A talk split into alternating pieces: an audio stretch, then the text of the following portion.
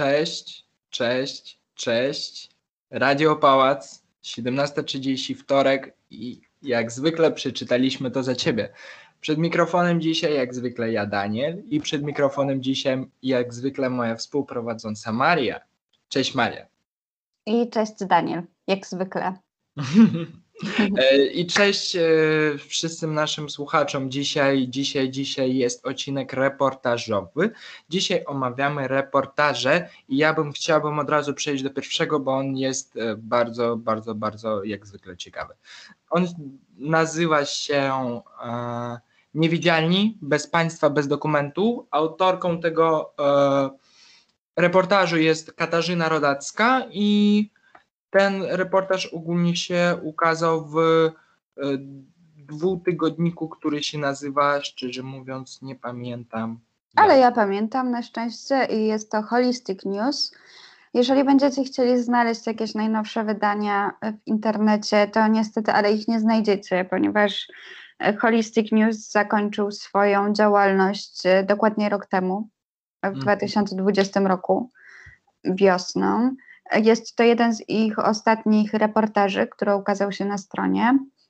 Niestety, ale ten magazyn spotkał jakieś ogromne trudności, niekoniecznie finansowe, z tego co zrozumiałam z artykułów. No ale, ale nadal ich poprzednie wydania są dostępne, także jeżeli jesteście ciekawi, to śmiało zajrzyjcie na ich stronę. E, szczerze polecam, jest tam pełno wartościowych treści, nie tylko dotyczących Polski, ale też tematów zagranicznych. Okej, okay, dziękuję. Dziękuję za taką, taką e, ciekawą informację, bo ja tego nie wiedziałem też. Ogólnie e, ten tekst jest napisany o apatrydach, czyli o ludziach, którzy nie mają żadnego obywatelstwa. I okazuje się, że na całym świecie jest około 12 milionów osób, które nie mają żadnego obywatelstwa. I tak naprawdę problem polega na tym, że nikt nic z tym nie może zrobić. Nikt, żadne państwo bo ludzie nie mają obywatelstwa, ale, ale też żadna organizacja międzynarodowa, e, żadna organizacja spraw człowieka, nic, e, jakby nawet międzynarodowe prawa pracują w taki sposób, że nie wiedzą e, w sumie, co robić z apatrydami. Tak, dokładnie. Są to po prostu osoby pozostawione samym sobie. I tak właśnie poznajemy Dimę oraz kolejnych bohaterów tego tekstu. Dima tak jakby z nami towarzyszy od początku do końca. Jest to osoba, która urodziła się w Uzbekistanie. Uzbekistanie, dokładnie. E, następnie trafił do Tadżykistanu. Mm-hmm, mm-hmm. Um, I już wtedy chyba w międzyczasie gdzieś zagubiły się jego dokumenty. E, on był dzieckiem adoptowanym. E, następnie został sprzedany innej rodzinie, także jego historia już od samego początku jest pełna bolesnych i traumatycznych przeżyć. Wtedy właśnie podczas sprzedaży, kiedy był towarem handlowym, mm, zagubiły się też jego dokumenty. Wtedy już e, nie było żadnego aktu urodzenia i informacji o tym, kim tak właściwie jest.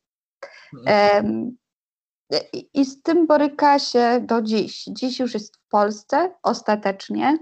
E, szczęśliwie ma pracę i rodzinę, ale też nie było to takie oczywiste. Mm, tak, bo przeszedł po prostu przez e, jakieś po prostu niesamowite życiowe trudności, bo później po Tadżykistanie przeprowadził się do Rosji, albo nawet ubiegł do Rosji, można tak powiedzieć.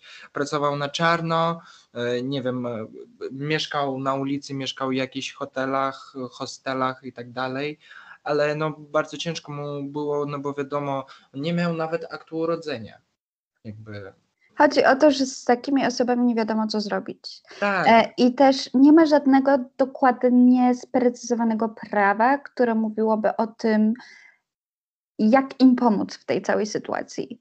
Dima, na przykładzie Dimy, mm, on ubiegał się o azyl międzynarodowy i Polska musiała mu go udzielić. E, on czuł się zagrożony w Rosji, a w sumie nie był obywatelem żadnego państwa, także też nie mógł być nigdzie deportowany. Także musiał pozostać w Polsce. E, Tak. I gdzieś z biegiem lat dopiero otrzymał pozwolenie na pobyt. Tak, tak, tak. Minimalne pozwolenie na pobyt y, albo no pozwolenie na pobyt też y, na pobyt też daje pozwolenie na pracę, więc no y, tak naprawdę mu ba, bardzo, bardzo, bardzo trafił po prostu los, że wszystko po prostu okazało się tak się, jak się okazało, bo naprawdę większość, mi się wydaje, że większość apatrydów czekają na ten, na to pozwolenie na pobyt bardzo, bardzo, bardzo długo i czasami go w ogóle nie dostają, bo po prostu też no nie wiedzą jak działa prawo. Mało kto wie ogólnie jak działa prawo, ale oni, oni w ogóle e, jakby no, nie znają gdzie, gdzie pójść, u kogo Trzeba prosić pod- pomocy. Tak, trzeba podkreślić jeszcze, że zazwyczaj są to osoby właśnie z ciężką historią, no bo jeżeli nie istnieją i nie widnieją w bazach e, danych, to w jaki sposób egzek- egzekwować od nich e, edukację? Przykładowo. Żaden. W żaden, czyli najprawdopodobniej też no, nie są wyedukowani, ponieważ nie było na to w ogóle miejsca dla nich. No tak, tak. E, Masz rację. I tutaj też ja bym chciał powiedzieć o tym, że najczęściej takie sytuacje się zdarzają właśnie w państwach, które się, nie wiem, rozpadają. Na przykładzie właśnie Dima e, został apatrydem albo został osobą bez obywatelstwa właśnie w. On się urodził w 88 roku, a e, Związek Radziecki się rozpadł w 91 i to wiadomo, że to jest zamieszanie, żeby dostać po prostu choć jakieś dokumenty, no bo dużo nowych państw się stwarza i trzeba, trzeba skądś e, jakoś zmieniać cały czas te dokumenty i ty masz, masz na to najczęściej określoną ilość czasu, e, tam powiedzmy dwa miesiące albo trzy miesiące. Jeśli ty w trakcie tych trzech miesięcy e, nie pójdziesz tam do określonego urzędu, tak, albo nie pójdziesz tam, żeby, żeby po prostu dostać nowy paszport, to ty po prostu zostaniesz bez niczego. Właśnie, właśnie tak okazało się i z Dimą. O, nie z nim, tylko raczej z jego, z jego rodzicami. I no po prostu jest jak jest. Jeśli ty jesteś dzieckiem, no to raczej po prostu tego nie rozumiesz, ale jak stajesz się coraz bardziej dorosłym, no to, to po prostu jaka, jakiś naprawdę mega duży problem, z którym nikt nie wie, co, co robić. Tak, no dorosła, dorosły Dima musiał ponieść konsekwencje tego, że jest tak naprawdę mm, y- y, niezarejestrowany. Tak. Jest Tak. tym y, człowiekiem bez żadnego numeru. Ciekawy przykład państw, w, którym, w których dzieje się to nagminnie, to Syria i Jordania. E, No, Prawo bo- mówi o tym, że kobiety, y, że dziecko dziedziczy obywatelstwo oraz też nazwisko oczywiście, tylko po ojcu. Mhm. Nie może być tak, że będzie dziedziczyć po matce. To nie jest, y, No nie jest ma żadnej okoliczności, która by na to pozwalała. O, w ten sposób. A przez to, że to są państwa pochłonięte wojną, to cóż, y, jest tam bardzo dużo takich osób. No tak, też w tym tekście autorka opowiada o czymś takim jak prawo krwi albo prawo ziemi. Ty już e, właśnie przed chwilą powiedziałaś o czymś takim jak prawo krwi, tak, że w sumie e, urodzone dziecko po prostu dostaje obywatelstwo od swoich rodziców. W wypadku Syrii i Jordanii przez to, że no po prostu są takimi państwami jak są, są państwami muzułmańskimi, bardzo patriarchalnymi, mają prawo krwi jakby tylko po ojcu, tak, że dziecko dostaje tylko obywatelstwo tylko po ojcu. E, We wszystkich, e, no w dużej ilości innych krajów, tak samo jak w Polsce, prawo krwi po prostu działa tak, że jeśli jeden z rodziców po prostu jest e, Polakiem, no to dziecko zostaje e, Polakiem albo Polką, e, to dziecko dostaje polskie obywatelstwo. Na przykład w Stanach Zjednoczonych działa, działa e, prawo ziemi, że jeśli dziecko jest urodzone po prostu na terytorium Stanów, Zjedno- Stanów Zjednoczonych, no to dostaje po prostu obywatelstwo Stanów Zjednoczonych. Ale no, o tym bardzo dobrze e, autorka opowiada w tekście na dużej ilości przykładów i wiesz co, ja bym chętnie bym chciał przejść do kolejnego tekstu. Tak, taki- myślę, że już wyczerpaliśmy temat, ale oj. Ja mówię, masz jeszcze coś do powiedzenia w tym temacie? Tak, że jeżeli tylko chcielibyście zajrzeć do tego reportażu lub go rzetelnie przeczytać i dokładnie, może w ten sposób, na Holistic News i tam znajdziecie już ten reportaż. Tak, y, jeszcze raz powiem, jak on się nazywa. Niewidzialni bez państwa, bez dokumentów. Holistic News. Let's go. Dobra, e, przejdziemy do drugiego tekstu, e, który, który, który, który, który jest bardzo dziwny. W moim zdaniu on się nazywa Podmiejskie Terytorium Zamorskie i autorem tego tekstu jest Juliusz Strachota e, i on się ukazał, ten tekst się ukazał w dwutygodniku dwutygodnik.com, strona kultury. Tak, i dla mnie e, ten tekst, nie wiem jak dla ciebie Maria, ale on był bardzo ciężki do przeczytania, ale właśnie przez to był ciekawy. E, nie wiem, ja miałem bardzo dziwne uczucie e, podczas przeczytania tego tekstu, bo ja naprawdę nie do końca rozumiałem o co chodzi. Jakby rozumiałem, ale nie rozumiałem jednocześnie. Jakby z jednej strony chciałem, chciałem tak naprawdę go rzucić, ale z drugiej strony chciałem go doczytać. I zawsze, zawsze się borykałem między tymi dziwnymi emocjami e, podczas, podczas przeczytania i no nie wiem, co, co ty masz do powiedzenia w ogóle? Myślę, że mam podobnie, e, podobne odczucia do Twoich, bo od samego początku byłam bardzo wciągnięta w tę, tę historię, ponieważ poznajemy jakby wspomnienia dziennikarza, który jednocześnie zamienia się w narratora całego reportażu, jest jego bohaterem. I on powraca do swoich wspomnień z dzieciństwa, do tego, jak widział e, miejscowość swoich dziadków, których odwiedzał. Zaczyna to opisywać, nawiązywać do wojny, więc robi się bardzo emocjonalnie, ale e, im szłam dalej w ten reportaż, tym bardziej go nie rozumiałam, ale właśnie nie potrafiłam zrezygnować, bo chciałam zrozumieć.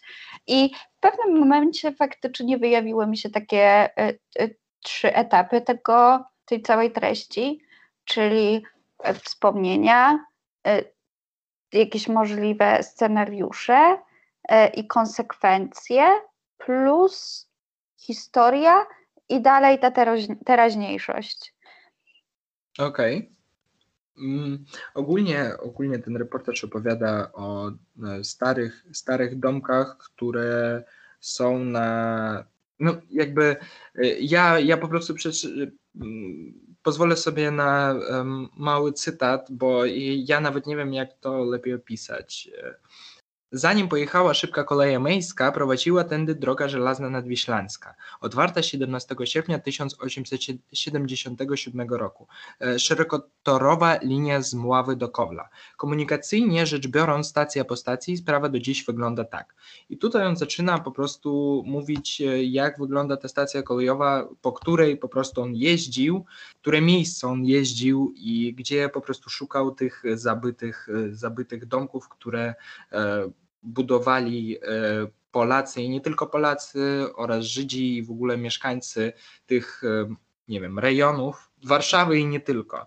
E, on opowiada nam tutaj o Wawrze, o Aninie, o Międzylesie, o Radości, o Falenice, o Józefowie, o Świderze, o Twocku i Śródborówiu. O, jakoś tak. I w każdy z jakby z rejonów, e, w każdym z rejonów on po prostu szukał jakieś takie zabytkowe domki i po prostu patrzył, jak to wygląda dziś. Niektóre domki są po prostu mają taki sam wygląd, jak e, mieli wcześniej. Niektóre domki są oddane pod jakieś tam hoteli, nie hoteli. Niektóre domki po prostu zostały sprzedane i są odnowione. No i w całym tych tym tekście on po prostu opisuje każdy swój krok. Tak, ale też idzie śladem historii i tutaj jest bardzo mocny wątek żydowski. Ja to mhm. tak rozumiem. Tak, tak, tak. Mówił o tym, jak kiedyś, co kiedyś tworzyło dane miejsce. Wspominał też o senatoriach na tej całej linii otwockiej, czyli e, linię, otwoc, linię otwocką e, tworzą te miejscowości, które wymienił Daniel przed chwilą. Mhm. I tam właśnie było bardzo dużo ośrodków wypoczynkowych yy, i zdrowotnych, ale też właśnie domków żydowskich. To znaczy domków żydowskich, to bardzo źle brzmi. E, mhm. Chodzi tutaj oczywiście o domy mieszkalne. Zazwyczaj było tam bardzo dużo Żydów. E, mhm przed II wojną światową. I one teraz zaczynają być masowo burzone lub pozostają niezamieszkane. I też chyba w tym całym tekście chodzi o to, dlaczego. Dlaczego tak jest, że tego nie pielęgnujemy, że nie zaznaczamy ich obecności tam, tylko gdzieś próbujemy to wymazać z historii. Tak. Architektonicznej on, też, y, Masz rację. On też zaznaczał w tym tekście, że w sumie turystów e, w tej miejscowości jest dosyć mało, chociaż miejsc, które można by było zobaczyć, jest wystarczająco dużo, tylko po prostu tych miejsc nikt nie pilnuje i nikt o nie po prostu nie dba. E, tak. Reportaż ma też bardzo ciekawą strukturę. To jest to, co jeszcze chciałam powiedzieć. Czyli, tak jak wspomniałam wcześniej, mamy te trzy wyraźne etapy mm, jest to wszystko bardzo poruszające, e, ponieważ podróżujemy razem z dziennikarzem, mm, więc te odczucia widać jakby, że są osobiste, mm, takie świeże, mhm. takie proste z wnętrza. Tak. I na przykład dla mnie, jak dla obcokrajowca, bardzo ciężko było czytać ten tekst w tym sensie, że no, sam dobór słów jest dosyć specyficzny, szczerze mówiąc, dla mnie, że wiesz, no ja przeczytałem, no nie powiem, że dużo rzeczy, ale przeczytam rzeczy po polsku regularnie i dla mnie ten tekst był troszeczkę wyjątkowy pod tym kątem, bo no ciężko mi po prostu jakoś było wszystko zebrać to w jeden jakiś taki dokładny obraz, chociaż, chociaż i to mnie jednocześnie bardzo intrygowało i bardzo interesowało. W ogóle e, ja bym chciał jeszcze powiedzieć właśnie o tym wątku historycznym i o tych mapach. On cały czas też zaznaczał o tym, że sam, sam szukał tych domków pod tych Google Maps, sam odznaczał, sam podpisywał te domki, które znachodził, sam później szukał e, jakby um, ludzi, które wcześniej tam mieszkali i tutaj w tym reportażu właśnie opisuje kilka historii powiedzmy polskich Żydów, tak, które wcześniej e, mieszkali w tych domach e, albo e, szukał na przykład nawet e, tam nie wiem, e, rozmawiał nawet z wnuczką, tak, jednego, jednego z mieszkańców jednego takiego starego domku, co, co jest bardzo, nie wiem, profesjonalne, można powiedzieć, bo no, to jest y, kawał, kawał roboty. O, ja bym tak powiedział. Zgadzam się. Może być to też profesjonalne. Bardzo, bardzo ciekawy, bardzo intrygujący tekst. Ja po prostu, ja miałem takie poczucie, że nie czytałem czegoś podobnego w ogóle, szczerze mówiąc. I no, polecam. polecam. Ja też polecam, szczególnie jeżeli jesteście też y, fanami urbexów czyli zwiedzania opuszczonych miejsc. Myślę, że wiele e, można stamtąd wyciągnąć. Tak, i co jeszcze ciekawe, właśnie on zbierał materiały dla tego tekstu i w ogóle robił, no, z, z, zrobił dla siebie taką podróż właśnie e, tam powiedzmy między pierwszym a drugim lockdownem, albo pod koniec nawet pierwszego lockdownu, to znaczy tam maj, czerwiec 2020 roku. I tutaj też e, te wątki zostały zaznaczone w tekście, jak na przykład on pisze o tym, że jego żona się o niego przyjmuje, że on tam jej wysyła zdjęcie od, e, z pociągu, że, że jest pusty, że wszystko w porządku, ja jestem jakby w bezpieczeństwie. I to jest też było takie, no ciekawe, bo już e, nie jesteśmy jeszcze oczywiście w takim popandemicznym świecie i jeszcze jesteśmy w trakcie pandemii, ale jednak nawet, e, wiesz, e, minął rok, ale ja na to patrzę w ogóle jak, jakoś inaczej, jakby to było jakieś 5 lat temu, ale to dopiero, dopiero się działo rok temu. To prawda, zgadzam się. Dobrze, że o tym wspomniałeś. E, no i ja bym chciał przejść do trzeciego tekstu. Tak, przejdziemy do trzeciego Świetnie. tekstu, e, który się nazywa Gdyby nie było jutra. Autorką e, tego tekstu jest Paulina Wilk i on się ukazał w magazynie Przekrój. Przekrój. Bardzo, bardzo ciekawy i w moim zdaniu bardzo ważny tekst, który opowiada w ogóle o Japończykach, o japońskiej młodzieży, ja bym nawet powiedział. E, ja bym chciał, e, abyś. E, ja chciałem Ci zadać pytanie ogólnie. Co myślisz o tym tekście, bo my rozmawialiśmy przed, przed rozpoczęciem naszego nagrania i ty mówiłeś, że ten tekst jest bardzo ważny dla, dla ciebie. Dlaczego, co i jakie masz przeczucia, odczucia? Och, przeczucia też mam. Okay. tak, przeczucia też mam, dlatego że jest to bardzo, nie wiem czy jest to adekwatne słowo, ale spróbuję. Bardzo twardy reportaż. Opiera się na statystykach, na danych, jest sporo liczb, e, więc bardzo dobrze obrazuje obecną sytuację młodych osób, czyli takich młodych dorosłych Japończyków w wieku od 20 do 30, coś takiego. Ten mhm. przedział wiekowy tam istnieje, jest opisywany. I Paulina Wilk w tym reportażu pokazuje rzeczywistość Japończyków, która wkrótce będzie naszą rzeczywistością lub po części już nią jest, ponieważ zostaje, zostają, zostały tam poruszone e, wątki pracy Japończyków, rynku, nierówności, bo też e, pojawiło się, pojawił się tutaj przykład e, szans kobiet na rynku i polityki prorodzinnej, która wyklucza je z tam wyścigu w karierze. To po pierwsze, a po drugie też bardzo istotny wątek relacji. E, I już nawet nie chodzi mi tutaj o relacje przyjacielskie czy po prostu międzyludzkie, ale chodzi mi tutaj o związki. E, I to, że Japończycy już teraz mają problem, żeby wchodzić w związki lub też takie luźne relacje opierające się tylko na na seksie po prostu. Mhm. Też tutaj jest dużo o tym powiedziane.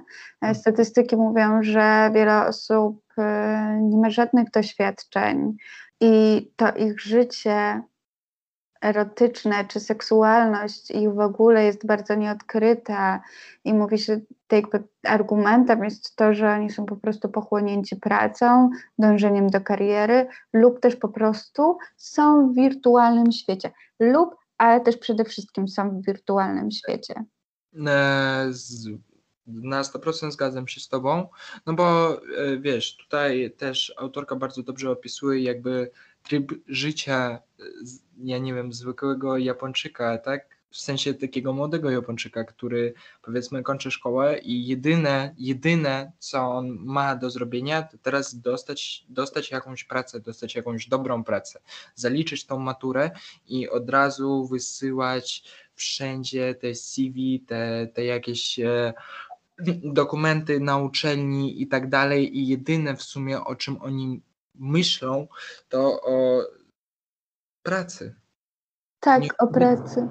A po pracy jedyne o czym oni myślą to o smartfonie, bo w sumie mają tam całe, całe swoje życie.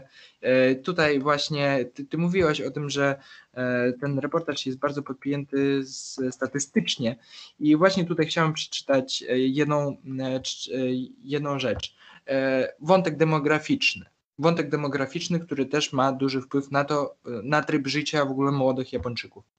Młodość we współczesnej Japonii to także samotność związana z demografią. Zaledwie 10% populacji ma od 15 do 24 lat. Za to już w połowie stulecia 65-latkowie i starsi będą stanowić 40% społeczeństwa. Starzenie nacji niestety nie idzie na dobrze. Y, ludzie nie chcą tworzyć y, rodzin, dużych rodzin, bo kariera, kariera jest y, najważniejsza. Jeszcze zważając na to, że jakby ceny na mieszkania cen, ceny na nieruchomość e, są bardzo duże, więc e, trzeba, no, trzeba zarabiać dlatego, żeby jakoś żyć.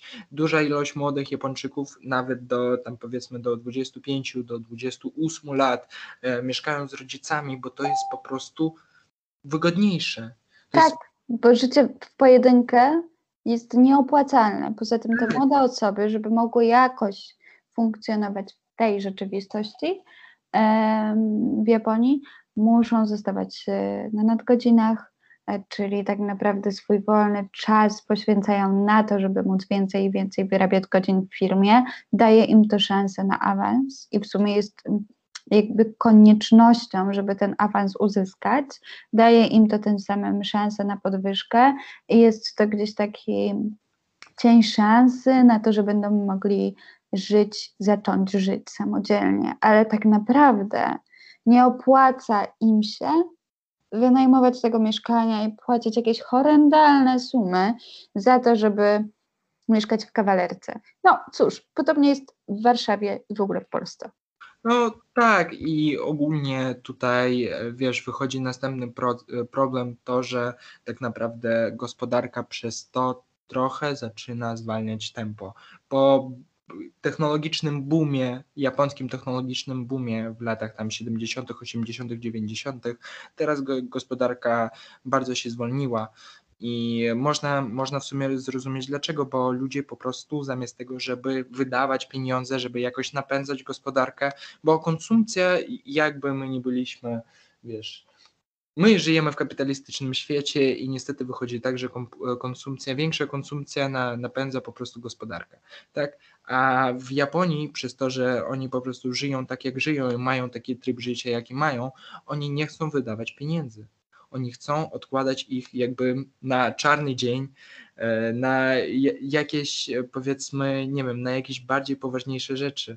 I tutaj ja bym chciał też przeczytać e, jeden kawałek o tym, Według danych zbieranych e, przez OECD w krajach europejskich średnio 80% osób przed 30 uważa, że w wieku 40 lat będą szczęśliwe. W Japonii myśli tak zaledwie 40%, a według amerykańskiego ośrodka badawczego Pew Research Center podczas gdy młodzi na zachodzie chętnie wydają pieniądze, napędzając konsumpcję, ich rówieśnicy w Japonii wyjątkowo dużo oszczędzają. Wiedzą, że czarna godzina nadchodzi. E, jeśli ktoś w Japonii chętnie kupuje towary i usługi, to ludzie starsi. Tamtejsza gospodarka jest wciąż trzecia na świecie pod względem wielkości, jednak słabnie, a wkrótce zabraknie jej najważniejszego paliwa pracowników. Bo tutaj też e, podpinamy trochę wątek demograficzny. Młodych ludzi staje się coraz mniej, e, starzenie nacji wciąż, wciąż, wciąż staje się coraz większe i pracowników staje się coraz mniej.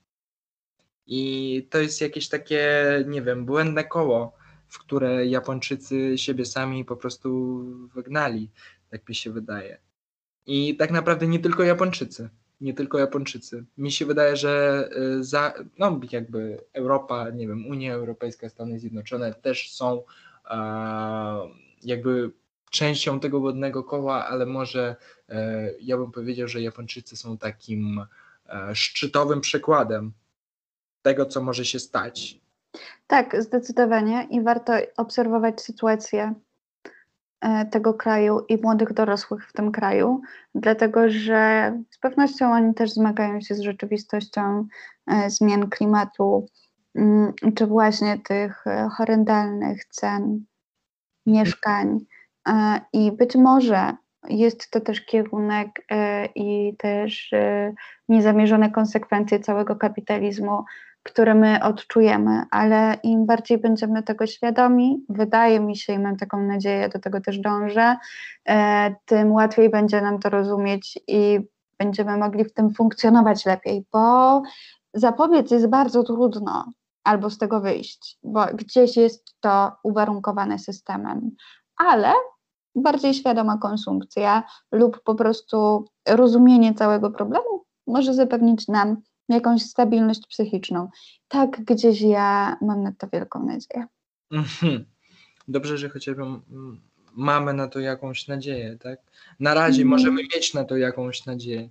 E, ja bym tutaj chciał na końcu jeszcze, jeszcze jeden argument, jeszcze jeden cytat w ogóle, co się dzieje. Do, ten, ten cytat dotyczy właśnie tej e, rodziny, tak? Japońskiej rodziny, E, i w ogóle dlaczego ludzie tam, nie wiem, nie biorą ślubów albo nie chcą stwarzać rodzin. E, chwilka statystyki. E, stąd już tylko krok do zrozumienia, dlaczego w Japonii około 40% mężczyzn i kobiet wskazuje wysokie koszty jako przeszkodę we wzięciu ślubu. Liczba nieżonatych mężczyzn bez doświadczeń seksualnych wzrosła do 42%, a niezamężnych kobiet do 44%. Wśród singli rośnie też odsetek tych, którzy nie byli w żadnym związku. To już prawie 70% mężczyzn i blisko 60% kobiet. Takie dane wykazała National Fertility Survey of Japan z 2015 roku. Po prostu jedyne, co ja mogę powiedzieć, to jest. Tak, ja też, ale chciałabym zostać z nadzieją, o której powiedziałam wcześniej. Tak. Tym możemy zakończyć. Tak, mi też tak się wydaje. Dziękuję Ci bardzo, Maria, za tą e, rozmowę. Dziękuję bardzo naszym słuchaczom za to, że nas słuchają. I widzimy się, słyszymy się, słyszymy się o 17.30 w kolejny wtorek na antenie Radio Pałac. Przeczytaliśmy to za Ciebie, Daniel, Maria, Papa. Tak jest. Dziękuję i do usłyszenia. Cześć.